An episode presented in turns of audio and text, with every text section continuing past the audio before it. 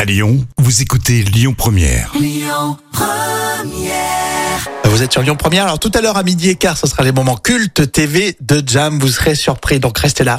L'instant culture. Rémi Bertolon, Jam Nevada. Euh, professeur Jam avec nous. Oui, je suis là. Il prof d'histoire, tiens, pour aujourd'hui. Alors comment les Chinois, euh, ils ont pu déplacer des énormes blocs de pierre pour créer la cité internationale Alors, en sachant qu'un bloc de pierre pèse plus de 100 tonnes, hein, c'est énorme. Alors, les Chinois ont même déplacé euh, ces blocs sur une distance de 70 km. Euh, eh bien, c'est grâce à une technique ingénieuse, puisqu'ils ont creusé des puits euh, tous les 500 mètres le long du trajet.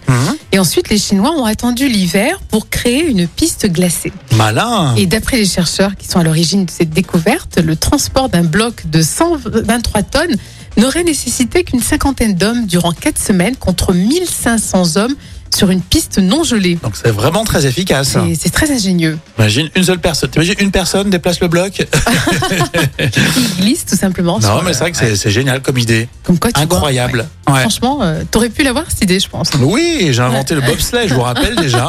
Et j'aurais pu avoir l'idée, mais ils l'ont eu avant moi. Bravo, écoute. En tout cas, c'est fair play de ta part. La suite avec les infos, évidemment, vous le savez, ce sera avec Amaury sur Lyon Première. Bonne fin de matinée. Écoutez votre radio Lyon Première en direct sur l'application Lyon Première, lyonpremière.fr et bien sûr à Lyon sur 90.2 FM et en DAB+.